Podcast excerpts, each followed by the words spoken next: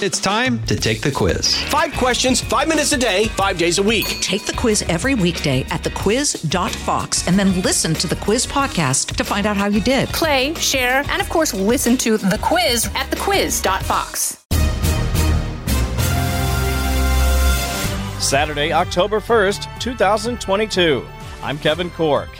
Without question, inflation is soaring, but with the Fed hinting at multiple rate hikes in the coming months, there are new concerns that the U.S. economy could actually go from bad to worse. Interest rates are going up because inflation has gone absolutely crazy. And the Federal Reserve, this is our central bank, says we have got to tamp down inflation, even if it means risking tipping the economy into a, hopefully just a mild recession. I'm Ryan Schmelz. Hispanic voters expect to play a big role in the upcoming midterm elections with more voters and candidates than ever before. But while the majority usually votes Democrat, Republicans have seen some gains in recent election cycles. Can the party maintain the momentum? The more and more that these the Democratic Party uh, is willing to engage and adopt the ideas of socialism, the more and more you're going to see voters who understand socialism through a far different lens turn to the Republican Party for a different point of view. This is the Fox News Rundown from Washington.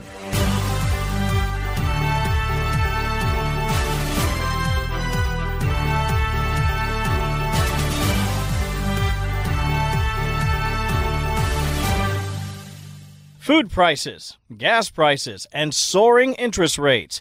An economic witch's brew of political turmoil for Democrats just ahead of the midterm elections. But beyond the headlines, the news may not be all bad, says Liz Claman of Fox Business. We continue to see lots of jobs available for anyone who wants to work. That's really important because as you broaden the aperture here and you look at the entire mosaic, so where are the dark clouds? The dark clouds are very much what you're starting to hear from different corporations and different sectors, really, Kevin. Number one, if you really look at the picture of labor, a lot of companies are slowing down hiring, freezing hiring, or even worse, laying off. And then there's this weird component that we've started to see in Silicon Valley. They are rescinding job offers. Okay, that just makes me completely panicked because that means that they do not foresee at least stronger times in the short term. But I don't want this to be all doom and gloom. The fact is, interest rates are going up because inflation has gone absolutely crazy. And the Federal Reserve, this is our central bank, says we have got to tamp down inflation, even if it means risking tipping the economy into a, hopefully just a mild recession. Let me ask you about that. We talk about interest rates. That has effects all across the economy.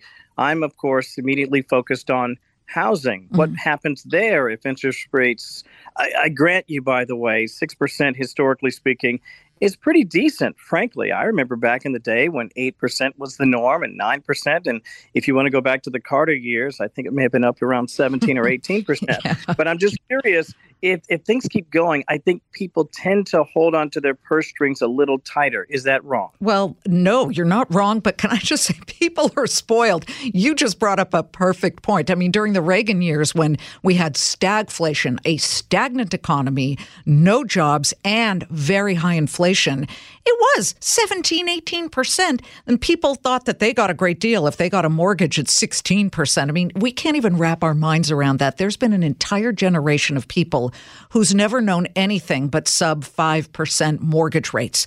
The point being, and this is a headline that will really resonate with a lot of the listeners here. Fox has been talking about this in my show, particularly on Fox Business. Something has to give. People cannot afford housing in the last 18 months because borrowing rates were so unbelievably cheap right? The Fed kept rates at zero to a quarter of a percent, and then that translates to much lower mortgage rates. The price of housing jumped. I mean, this is wrap your mind around this 70% over the past wow. couple of years. And so you can't look at this and say that's a great thing because there is a whole gigantic group of Americans who can't afford to pay a mortgage to buy a home, or rents have gone crazy. Now, that's part of the inflation picture. So the Federal Reserve says, you know what? We got to figure this out now. We do not want entire generations of people who can't afford even a tiny little house. That's just not cool. So if they pay a little more in the mortgage, but they still have jobs, that's enough of a compromise for the Fed. But listen, the Federal Reserve, and this is crucial, I'm going to try and make this super easy for people to understand. This crew, under normal circumstances, is not, as my trader friend Sarge Guilfoyle likes to say, the Parris Island Marines, meaning they're marching in lockstep. They all have different opinions. Some have been so called doves, where they think keep your hands off rates, keep them low. Others have been hawks, which means they say aggressive rate hikes to tamp down inflation. Guess what, Kevin? They are all hawks at the moment. Every single one of them has come out lately and said, uh, sorry, we have to continue hiking interest rates to cool down demand, which will then cool off inflation. And what would you rather have? Lower food prices and lower gasoline prices or not a recession? Okay, the recessions are quite normal every several years. And so, therefore, okay, some are deep and some are horrific, like the financial crisis and the post recession there, called it the Great Recession, and some last only a short time. The Fed believes that they can tamp down inflation. And yes, if it tips into recession, which is called a so called hard landing, then so be it for a couple of months, hopefully a short, attenuated one. You know, there's a lot to unpack there, but I, I think I would just pluck one thing. Uh, we talked about basis points at the outset of our conversation, and I know you're. Uh, I think of you as the great Kreskin. You understand these things. oh my Wonderful. God. Can I use that? I'm going to tell my whole family that and say, well, Kevin said I was the great Kreskin. Perhaps there's some magic there. You can make a great prediction. Uh, look, I'm, I'm guessing three quarters again and again and again, maybe before the end of the year. Do you care to take a swing at that? Okay. Uh, don't believe the millions of market and Wall Street pundits who, by the way, just a few months ago were all over the map. The Fed has been very, very clear they will continue raising rates and predictions. And I listen to, I tune out most people and then I pick a few really smart voices whom I respect. At least three more rate hikes or tightening of interest rates. Uh, maybe one more 75 basis point and then a couple of 50 basis point, meaning half a percent or three quarters of a percent. That's what the fancy, uh, you know, definition of a basis point is there. Uh, yeah, I'd say a couple of more because we are not close to tamping down inflation. Kevin, you know you're paying less for gasoline, certainly less than what we saw at the start of uh, Russia's invasion of Ukraine, but we are still higher on prices if you look rewind past that, right? So we're we're still paying higher prices than we were call it a year ago. So we need to get that down. A lot of that is supply, demand, et cetera, and right now supply is crimped a bit, obviously because of the Russia situation. Uh, food prices. Hello, why am I paying $9 for the jar of peanut butter? Okay, I'm fancy. I like the organic peanut butter, but why is that $9 when it used to be 6? I mean, that's just redonkulous and we need to see those prices come down. What you don't want to see is companies, whether it's retailers or electronics companies say, "You know what? we really kind of like these higher prices, even if inflation starts to come down, because it means people will get used to it. No, no, no. We do not want that. We don't want to get used to higher prices. The Fed has said beware of that. Especially when it comes to the cost of energy. I, I talk to people, all my neighbors and friends and family, and mm-hmm. say what you will about the, the, as you point out, the decrease in prices compared to the highs, but it is still extraordinarily high compared to uh, where it was just a few years ago. And I really believe, Liz, that's going to be the issue uh, for voters uh, in the upcoming midterms. If I could get you to prognosticate what the economy might portend for the election mm-hmm. broadly, mm-hmm. and in mm-hmm. particular for the Democrats. And listen, they can point to some victories too. They can say, hey, listen, gas prices are down consistently over the last 50 days. Da, da, da, but the truth is, when prices are high, the buck stops with the coach on the sideline. And you can make a million reasons and excuses for why you're down 28 to 3 at halftime, but trust me, the fans will boo, and that could play out at the ballot box. Your take. Okay. Uh, the economy Remember the old, it's the economy, stupid. People vote yep. their wallets in many, many, many, many elections. We have seen this. What I think is a really crucial distinction is that the labor market remains resilient despite the rising headwinds from the Federal Reserve's interest rate increases and uh, obviously all of this inflation. You have a real problem when people don't have a job.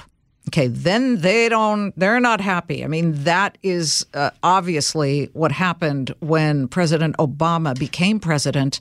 Uh, you know, you, you, did not have a solution from the Republicans at the time. This, of course, could uh, work in the opposite direction if people feel that this is somehow all Biden's fault, which it's not, because if you look at all the countries, developed countries, in some cases, their inflation rates are higher, but the U.S. is still pretty much up there.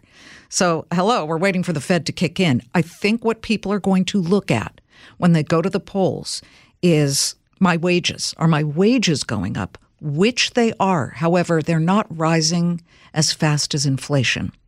But inflation is starting very slowly to come down. I wouldn't say it's it's contracting. We don't have deflation. We have what's called disinflation. New word, everybody disinflation. It's the slowing down of inflation.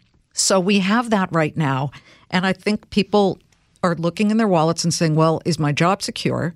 And if it is, one thing we have seen is that finally workers hold the leash, right? For a long time, they had no pricing power, but wages have been going sure. up. That is tough for some corporations, but you know, as Warren Buffett likes to say, corporations are making enough money. Okay, they're they're really doing just fine, and therefore you know, you look at the Amazon situation. What you don't want is a company like Amazon which pays little to no federal income tax. Okay, great. They're not they're not breaking the law by doing that. They're working the system. But then you have their employees at the lowest level, you know, the drivers who can't go to the bathroom because they're not allowed to take a long enough break. You know, that's when the unions start to circle.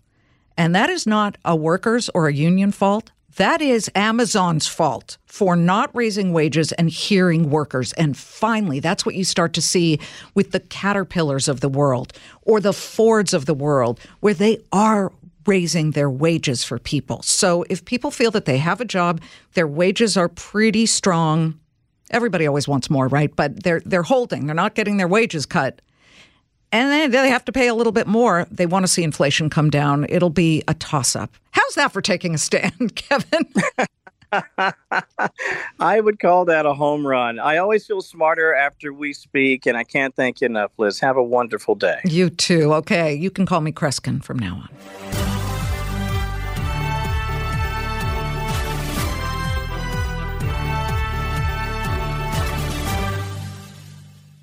From the Fox News Podcasts Network.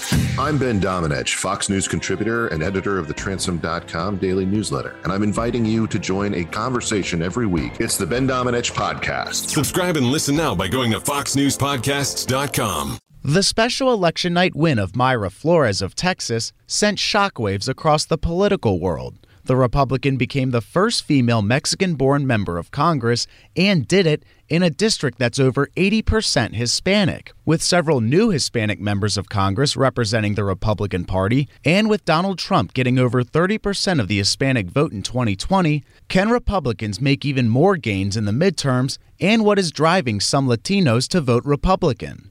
This is a realignment that's been in process for a couple of years. Colin Reed is the co founder of South Mountain Strategies, former campaign manager for Massachusetts Senator Scott Brown, and a Republican strategist. If you look back at the 2020 uh, House of Representatives race when Republicans flipped 15 seats, uh, five of those were uh, uh candidates who were Hispanic. And you've got folks like Governor Youngkin and uh, uh, Jason Miyares down in Virginia the first Latino AG in the country. So th- this is a trend that that has been underway, but it's correct to also uh, surmise that it's being supercharged uh, under the Biden administration because uh, uh, Hispanic voters, like everybody else, are getting squeezed harder and harder. Uh, and you've got an election coming around the pike in just a few short weeks where these voters are going to be able to make their displeasure felt about their performance in office so far. Now, I was gonna I was gonna bring that into my next question. You know, what are the issues uh, that you see as winning issues for Republicans, uh, and what issues do you think are kind of maybe might be costly uh, in these upcoming elections when it comes to, to of, swaying Hispanic voters? One of the big things I'm watching is this broader realignment that's happening between the Democratic and the Republican parties. The Democratic Party has increasingly morphed into a party of the coastal elites. There's been less and less outreach to middle and lower class families. Uh, this is the, the party of never ending lockdowns. This is the party of virtual schools. This is the party uh, that's giving college bailouts to, to people with fancy Ivy League degrees. And that's a that's a decision by the, this administration that's continuing to age poorly over time. Uh, there was an estimate that's the new estimates have been revised upwards as to what that's costing folks.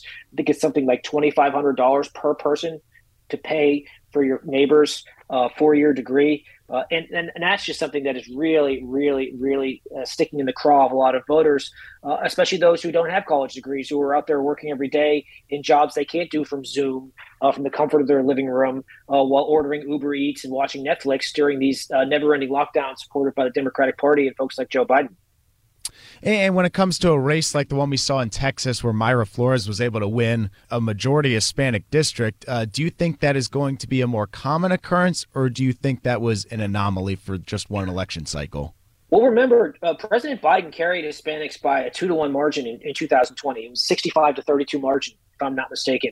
And there was a poll that came out just this week from Pew that showed his his numbers underwater uh, amongst Hispanic voters, 45 54. And those trends you've seen early on in these heavily Latino uh, districts in Texas, that history is going to repeat itself in a few weeks because of all of the issues that, that are starting to pile up. It's not as though President Biden has suddenly made life easier or made life better for any of those folks who were revolting from in those special elections that we just referenced in Texas. Uh, even just this week, the, the the hostility toward the private sector that President Biden continues to show he talks about private sector companies blaming oil and gas companies. He talks about them with more disdain than he does some of our foreign enemies. And hardworking middle class families who came here, who built, who lived the American dream. This is not the vision supported or by President Biden and the Democratic Party. They are a vision of big government, of handouts, of leveling the playing field. They don't value hard work. And this is why you're seeing this long term realignment from the Democratic Party to the Republican Party uh, among Hispanic voters. And we're also seeing an increase in Hispanic candidates, and that's from both sides of the party. You mentioned a couple from the Republican side uh, earlier, but the Democrats also have a significant number as well. Uh, how do you think that's impacting the conversation here?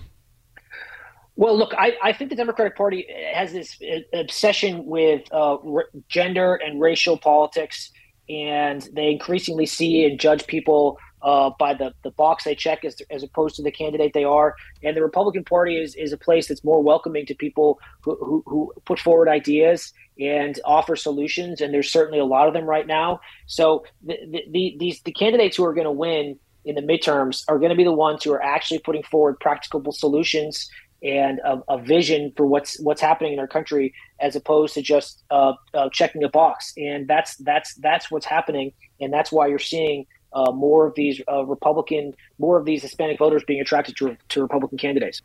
Well, and when you bring up uh, Hispanic voters who might be attracted to Republican candidates, uh, right before we came on for this interview, I was seeing an Emerson College poll uh, looking at the Pennsylvania Senate race, actually showing that uh, Dr. Mehmet Oz outperforming Trump's uh, numbers in terms of the Hispanic demographic, but uh, also neck and neck with John Fetterman there um, at around like the, in the 40% range, maybe even higher than that. Uh, would he be a candidate you think is doing a good job of reaching out to Hispanic voters and, and being attractive to them? And is there another candidate you think has done a good job with that on the Republican side? Well, Dr. Oz is certainly a campaign to watch. Uh, he's been campaigning in and around areas like Philadelphia, very diverse, traditionally very democratic, and he's certainly been not taking them for granted. He's been out there working hard for their votes. Well, Republicans are never going to necessarily win the cities and urban areas, but it's about keeping the margins down, especially against a candidate like John Fetterman, whose you know health issues prevent him from uh, running perhaps the, the campaign that he otherwise might. So yes, I, I think it's wise and it's smart for Republican candidates everywhere to go and talk to voters about the issues they care about. And it doesn't matter what poll you're looking at the overriding number one issue is always at the top the economy and inflation. Hispanic voters have been hit harder than other groups by the inflationary challenges in this country. Unfortunately, they show no signs uh, of ticking down, despite what President Biden may say in his concerts with James Taylor in the White House lawn. Uh, the I- inflation and the challenges it brings to people, especially going into these colder months when everyone's already been stretched thin just to keep gas and groceries. Now you've got to keep your home heated. Uh, that's going to be an area where I think uh, Republican candidates who, who offer a clear, articulate vision for what they're going to do to bring these prices down are going to be rewarded at the ballot box. And so, in states that Republicans traditionally have success in, let's talk about Texas as well as Florida. You know, Texas apparently now has a, a, a Hispanic population that's on par with the white population, maybe even more. And uh, Florida's always had a strong Cuban population, and, and, the Republicans have usually actually won won that vote. But when you look at California, uh, it always seems to be a little bit of a different story there. You know, what what is the difference uh, when it comes to the voters in those places uh, when when you're talking about Hispanic voters? For a lot of the folks in Florida, they're very familiar with what socialism means because they've lived either close in close proximity or they've had ancestors or family members who, who view socialism in a far different light than say what Bernie Sanders or Alexandria Ocasio Cortez was, and they've they've been repulsed by the Democrats' uh, willingness to entertain this philosophy as something that should be brought here. They fled their homes, they fled their countries because of socialism in many cases, and this idea that you've got a party that's got socialists uh, in its in its mix at, at, the, at, the, very highest and loudest levels uh, is driving these a lot of these voters back to the Re- Republican Party. So that, that's that's certainly one factor. As the more and more that these the Democratic Party uh, is willing to engage and adopt the ideas of socialism, the more and more you're going to see voters who understand socialism through a far different lens turn to the Republican Party for a different point of view. And, and when we talk about you know issues that matter in this election. Obviously, uh, immigration is always going to be one that's talked about, and, and, you see Governor Abbott as well as Governor DeSantis in Texas and Florida, respectively, sending migrants to different places across the country. Eh, what do you, what do you, how do you think Hispanic voters should view that, and do you think that's a problem, or do you think that has been uh, effective? The border issue is certainly something that affects all states of all people, no matter where they live. Uh, certainly, those who are who are next to the next to a, a, a major border, like those folks in Texas, are, are going to feel it because it's literally in their backyard, and they understand the impact it has on communities and neighborhoods, and, and the security challenges it brings.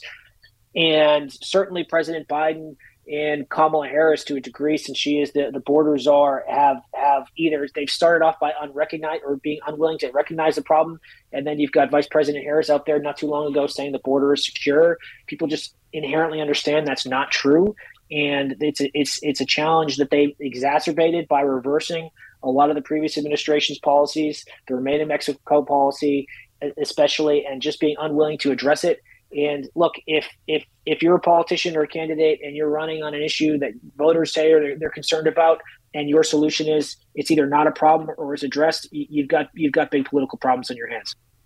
And what do you think uh, Republicans are going to have to do to, in terms of messaging, to keep improving, uh, gaining more Hispanic Hispanic votes? And also, how do you think that's going to impact the election this November? Make the case loud and clear the Republican Party is the party of opportunity, it's the party of freedom, it's the party of school choice, it's the party of entrepreneurship, and remove the barriers that are preventing too many people from achieving the American dream.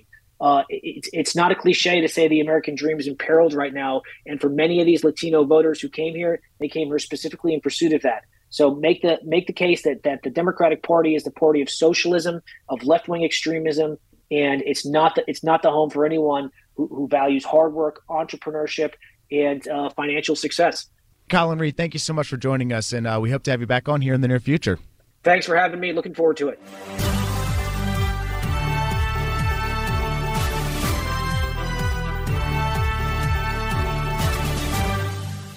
Tomorrow on the Fox News Rundown from Washington, another chat with our colleague Chad Pergram about the latest in the halls of Congress. And with midterms fast approaching, Jessica Rosenthal takes a look into Georgia's races and how the state is crucial for control of the Senate. Until then, I'm Kevin Corke, and we thank you for listening to the Fox News Rundown from Washington. from the Fox News Podcasts Network. I'm Janice Dean, Fox News senior meteorologist. Be sure to subscribe to the Janice Dean podcast at foxnewspodcast.com or wherever you listen to your podcasts. And don't forget to spread the sunshine.